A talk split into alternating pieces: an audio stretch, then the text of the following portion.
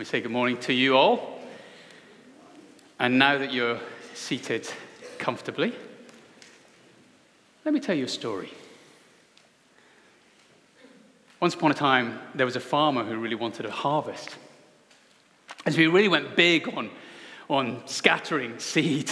He, he wasn't stingy, he, he didn't hold back. He, he scattered it everywhere and anywhere, so much so that some of it landed on a path um, and it just got trampled and eaten by birds, and nothing grew.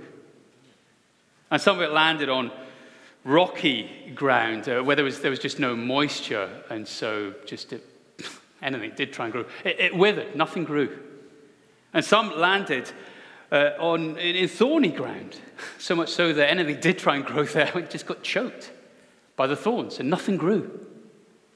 But some landed on good soil Oh, boy, boy, that stuff grew like wildfire. So much so, it gave the farmer a 10,000% profit because living things grow. Now, most of you are aware, I'm sure, that's not my story. that's a story Jesus told his disciples, didn't, didn't he? And I think that Jesus told that story to his disciples to prepare them for the book of Acts.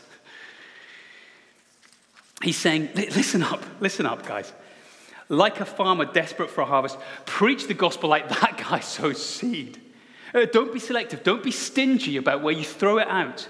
Just go everywhere and anywhere. Or as he says again to his disciples in Acts chapter 1 at the beginning of this book, take it to Jerusalem, to, to Jerusalem and to Judea and Samaria and to the ends of the earth. But know this the devil will steal some of it away, and you'll get nothing like the seed on the path.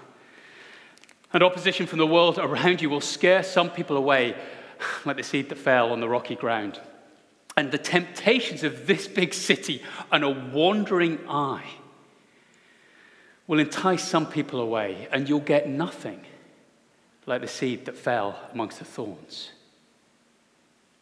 But living things grow. And so, this, when the seed hits the good soil, well, prepare to have your hands full. And the church bursting out of your little upper room and so this church starts in chapter one with 120 people huddled together in that room. And then by chapter three, we've got over, uh, chapter two, we've got over 3,000 people gathering together. And by chapter four, we've got over 5,000 people. And then we get to chapter six here, and we read, verse seven, and the word of God continued to increase, and the number of the disciples multiplied greatly in Jerusalem and a great many of priests became obedient to the faith. I wonder if you've ever heard anyone say something like this around church or churches. Numerical growth doesn't really matter. We, we, we shouldn't be fussed about numbers in the church. But Jesus clearly predicted numerical growth. And the book of Acts is incredibly interested in numbers. Uh, around, there's around 30 statements in this book relating to numerical growth. They're like punctuation marks all the way through the book, uh, uh, noting the health of the church at that point. So in Acts 9 31, it, it increased in numbers. In 1224, the word of God grew and multiplied. In 1605, the church increased in number daily. In 1920, the word of the Lord continued to increase. So, actually, numbers do matter. Because Jesus' church was born to grow. Numbers matter because they're people being saved. Numbers matter uh, because the Word of God is living and active.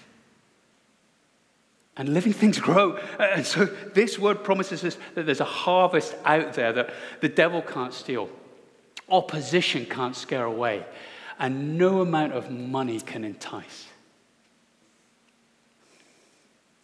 So,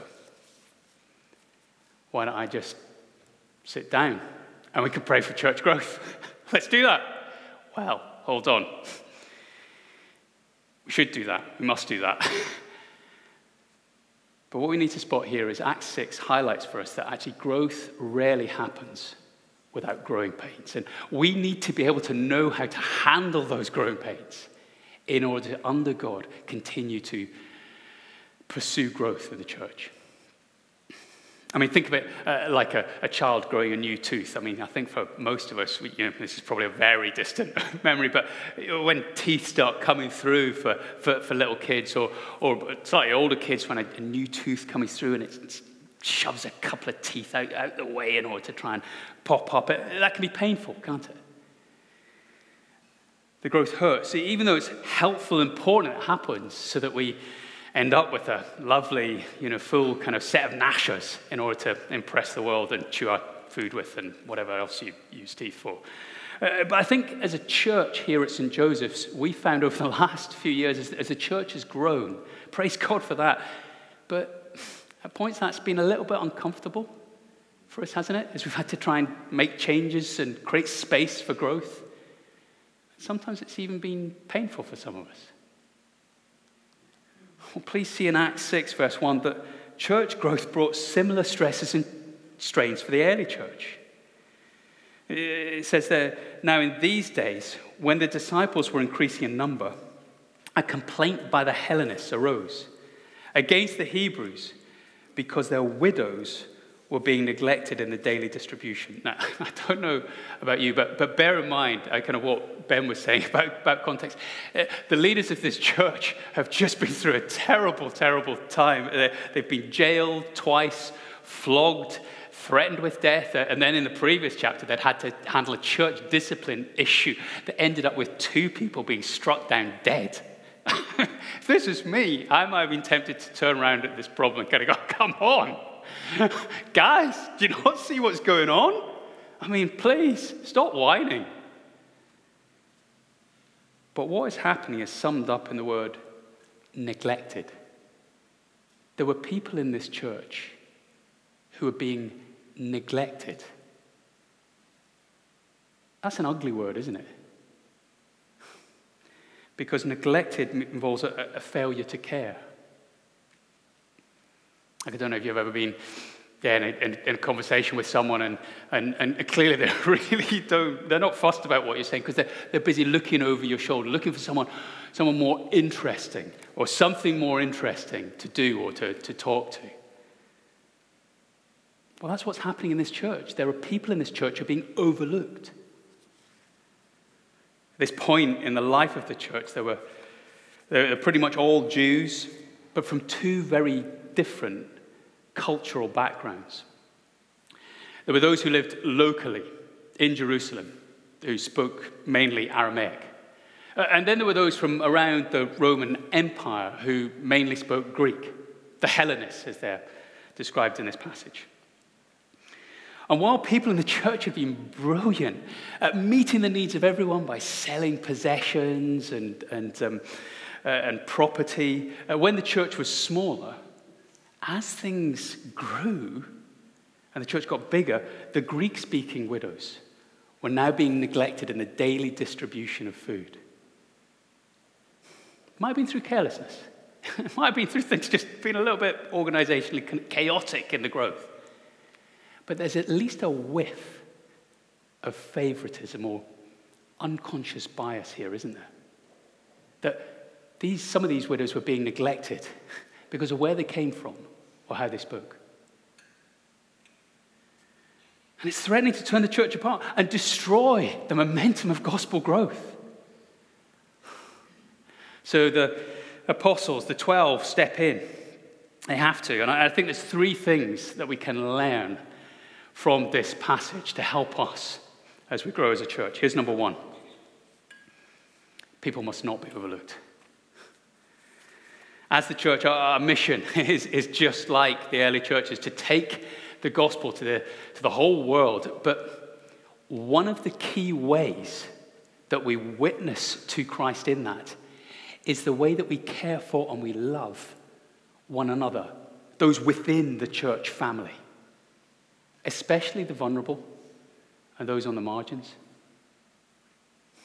So, verse 2, we read that the 12 summoned the full number of disciples together. They take this issue seriously, they don't let it lie, and they make it a whole church issue. It's for everyone to deal with, not just them. So, let me ask us all the question Are there people in the church who we are overlooking? We tend to be drawn to the people who feel most comfortable with, don't we? We tend to be drawn to the people that like us. They, they speak the same language. They, they maybe our age, from the same kind of social background, maybe even from our, our city. If there, if there were 10 people at this church who were from Glasgow, then they'd be, they'd be my kind of people. And I feel really drawn to them. But I'd need to, we need to resist that, don't we? Instead, we, we need to get on the front foot and think who am I walking past? Either consciously or unconsciously. Who, in my small group have I not really made much of an effort to get to know properly yet? Who could I invite over to join my family for a meal or, or my friends for a, a cinema trip or, or, or family or friends for a picnic who might really appreciate that? to make sure that we're not accidentally or deliberately overlooking people. And let me say if there, there is anyone here this morning who is feeling overlooked, I want to say sorry. I want to say, please speak to someone about that. I know that's not necessarily easy, but please speak to your small group leader. Speak to me or Ben or one of the staff. I, have been praying That wouldn't put all the onus on you, and that wouldn't make it awkward for you. We wouldn't make that awkward for you. We won't always get this right, but let me assure you of this one thing Jesus never overlooked anyone. Just a couple of minutes. Let's have a quick look. Examples from the gospel. Here we go. When the Lord saw her, his heart went out to her, and he said, Don't cry. Or, Jesus went out and saw a tax collector by the name of Levi sitting at his booth, and he said to him, Come, follow me.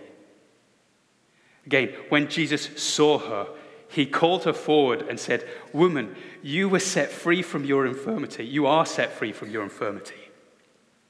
When he saw them, he said, Go, show yourself to the priests. And they were cleansed. He also saw a poor woman, widow who put in two very small copper coins. He saw, he saw, he saw. One of the beautiful things about Jesus is he sees people. He, he's not looking over your shoulder for someone more interesting to talk to, to disciple, someone more useful, more gifted, more skilled. No, he sees you.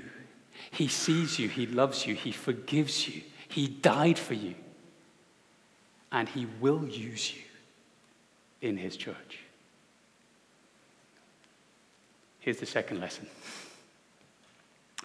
prayerful word ministry must always be the priority of the church. Uh, look again at verse 2. And the 12 summoned the full number of the disciples and said, It is not right that we should give up preaching and the word of God to save tables. in some, some ways, that's not actually a great promising, promising start in terms of addressing this issue. Oh, right, so you've told us what you're not going to do. You're not going to give up preaching. But actually, the reason for that is because what the church most needs is the word of God.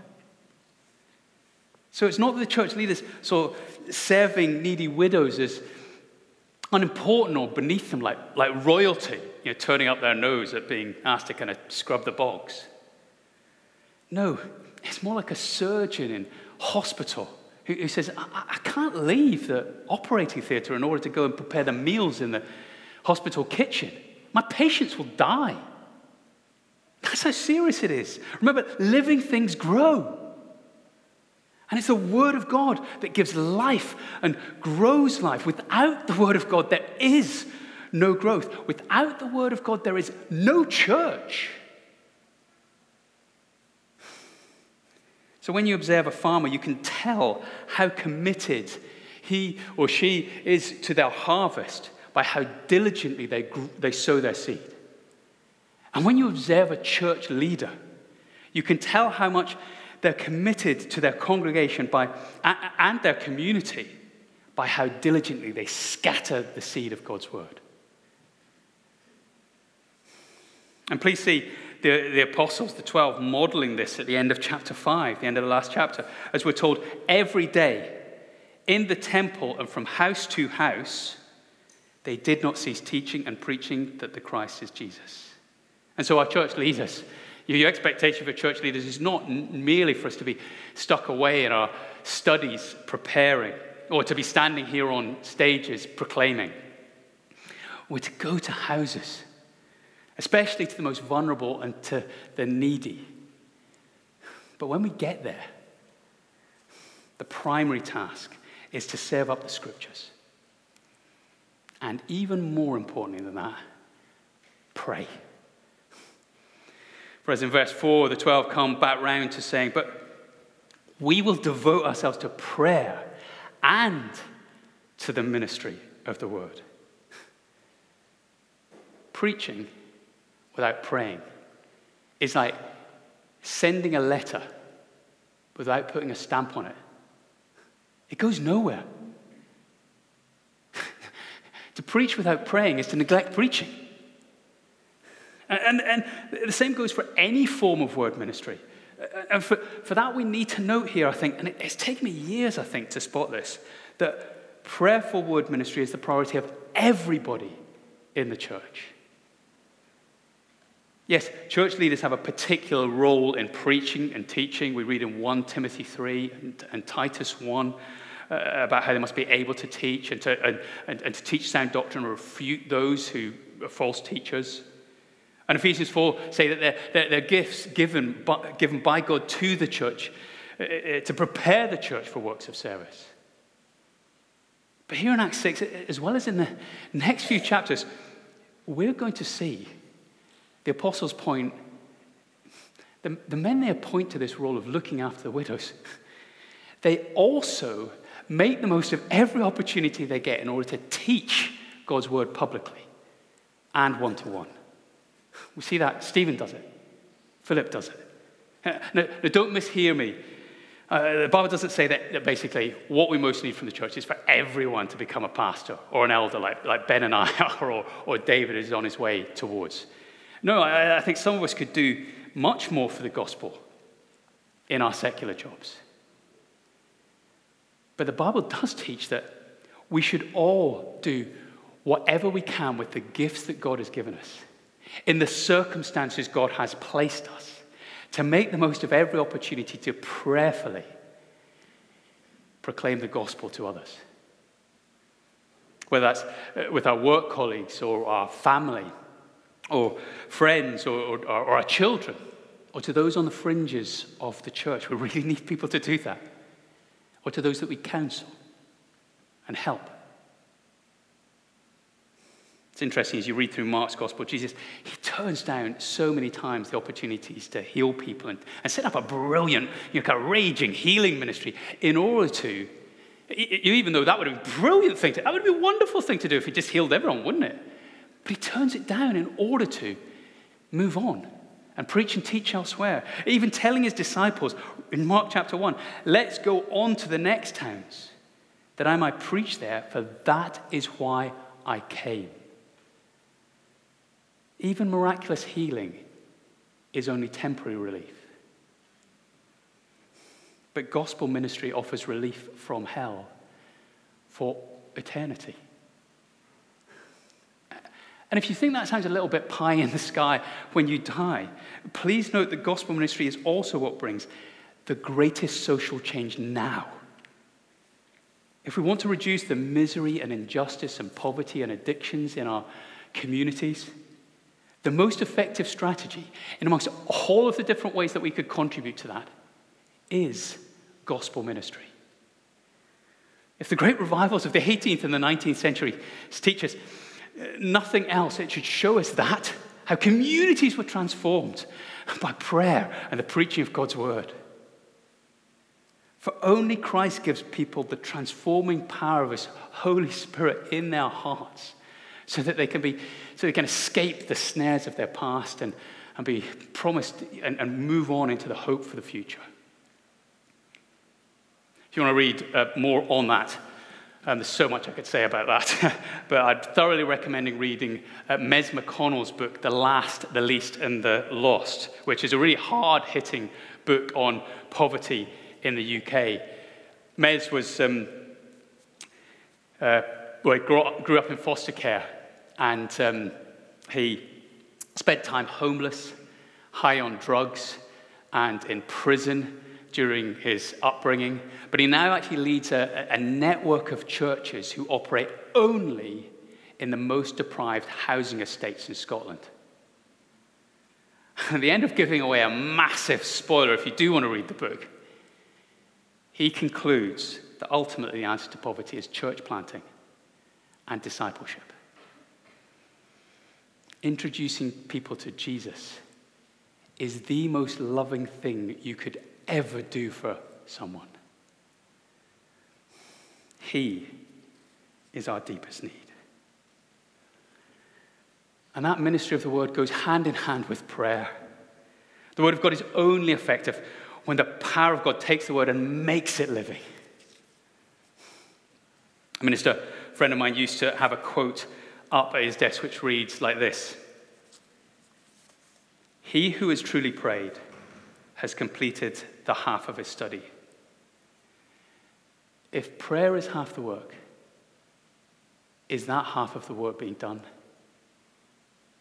Because my suspicion is that often it's just as neglected as widows. That is what we need to remember. This is what we need to remember. Living things grow. And if the church is to grow, it will only grow through us all prioritizing prayer and the ministry of God's word. I wonder what you might need to pull back from, shove to the margins, maybe, maybe even just cut completely from your life in order to be able to prioritize and pursue that this year. Have a think. But I'm aware this still hasn't dealt with the underlying issue of what's going on in Jerusalem. So let me finish by highlighting that three, the answer to the church's growing pains is team ministry. I think this is, this is often missed here, but what we've got here in Acts 6 is an incredible, brilliant model of godly change management. Uh, at first, they listen to justified complaints, which leaders don't always do. I'm aware of that. I'm sure I've been guilty of that at points. Then in verse 2, they communicate to the whole church the spiritual need for organizational change. Then in verse 3, they look for those well known for being full of the Spirit and practical wisdom to step up or be offered up by the congregation members. And, and seeing as what they said pleased the whole gathering, finally in verse 6, they personally lay hands on and, and appoint these new leaders for service, whose names seem to suggest that really, really wisely the congregation have chosen folk from the Hellenistic community that was being overlooked essentially, together with the church family, they build a team. What would kill a hospital would be a surgeon trying to be a chef and a cleaner and a nurse and an administrator. What would kill a church? Be a few people trying to do everything, wouldn't it? But what makes a church thrive is different people with different spiritual gifts and abilities, performing different roles in teams doing different ministries. You see, the ministry of word and prayer is not the only ministry in the church. In fact, in verse, verse 4, that, that word ministry actually means service. To be a minister, it means to be a servant. It's exactly the same word, actually, that was used at the end of verse 2 in regards to serving tables. What's that saying?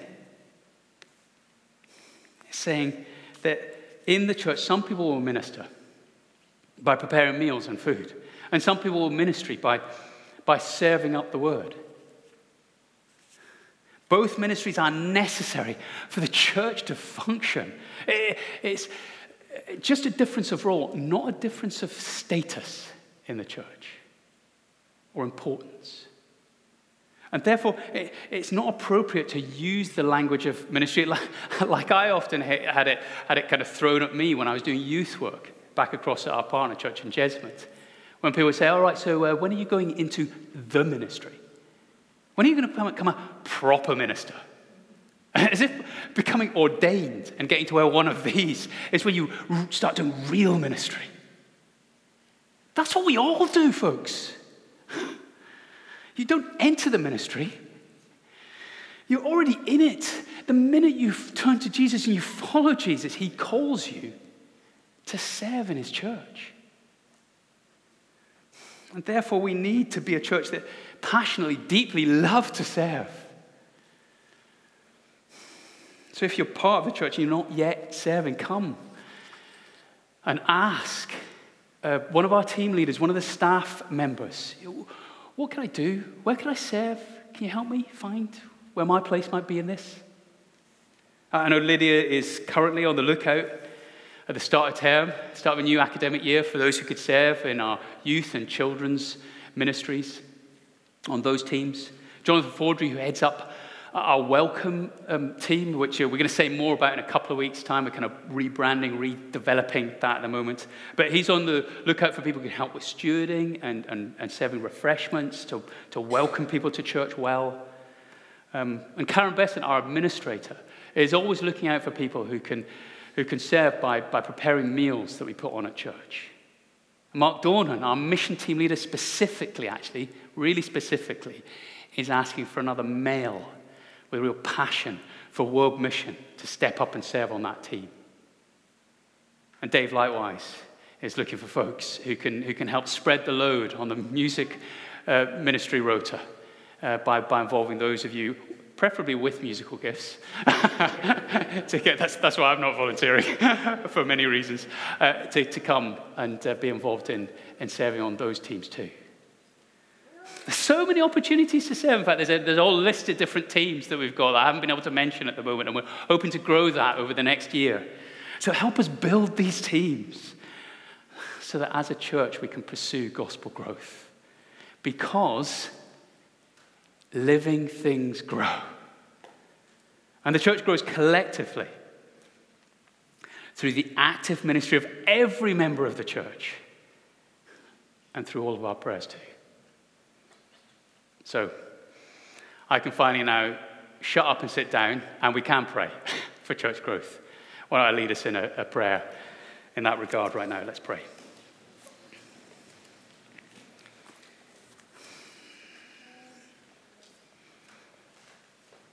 And the word of God continued to increase. And the number of the disciples multiplied greatly in Jerusalem. And a great many of the priests became obedient to the faith.